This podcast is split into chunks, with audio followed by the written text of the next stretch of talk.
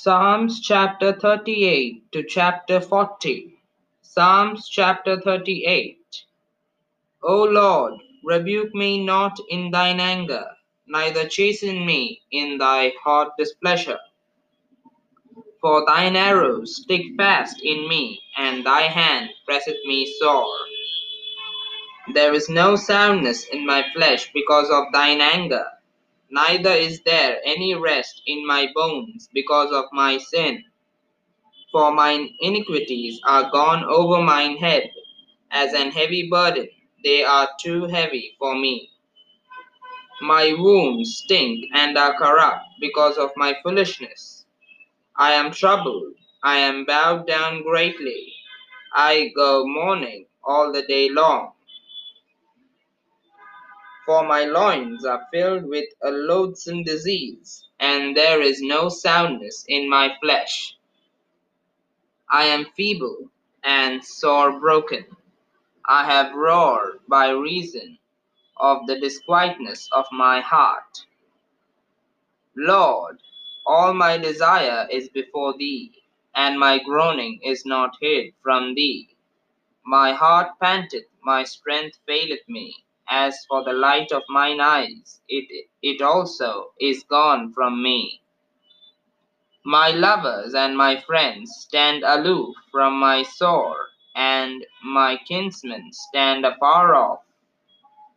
They also that seek after my life lay snares for me, and they that seek my hurt speak mischievous things, and imagine deceits all the day long. But I, as a deaf man, heard not, and I was as a dumb man that openeth not his mouth. Thus I was as a man that be- that heareth not, and in whose mouth are no reproofs. For in thee, O Lord, do I hope; thou wilt hear, O Lord my God. For I said, Hear me, lest otherwise they should rejoice over me. When my foot slippeth, they magnify themselves against me. For I am ready to halt, and my sorrow is continually before me. For I will declare mine iniquity, I will be sorry for my sin. But mine enemies are lively, and they are strong, and they that hate me wrongfully are multiplied. They also that render evil for good are mine adversaries, because I follow the thing that good is. Forsake me not, O Lord, my Go- O my God, be not far from me. Make haste to help me, O Lord, my salvation. Psalms chapter 39. I said, I will take heed to my ways, that I sin not with my tongue. I will keep my mouth with a bridle, while the wicked is before me. I was dumb with silence, I held my peace, even from good, and my sorrow was stirred. My heart was hot within me, while I was musing, the fire burned. Then spake I with my tongue, Lord, make me to know mine end, and the measure of my days, what it is, that I may know how frail I am. Behold, thou hast made my days as an handbreadth, and mine age is as nothing before thee. Verily, every man at his best state is altogether vanity. Surely every man walketh in a vain shew. Surely they are disquieted in vain. He heapeth up riches, and knoweth not who shall gather them. And now, Lord, what wait I for? My hope is in thee. Deliver me from all my transgressions. Make me not the reproach of the foolish. I was dumb, I opened not my mouth, because thou didst it. Remove thy stroke away from me. I am consumed by the blow of thine hand. When thou with rebukes dost correct man for iniquity, thou makest his beauty to consume away like a moth. Surely every man is vanity. Hear my prayer, O Lord, and give ear unto my cry. Hold not thy peace at my tears, for I am a stranger with thee, and a sojourner, as all my fathers were. Oh, spare me, that I may recover strength before I go hence and be no more.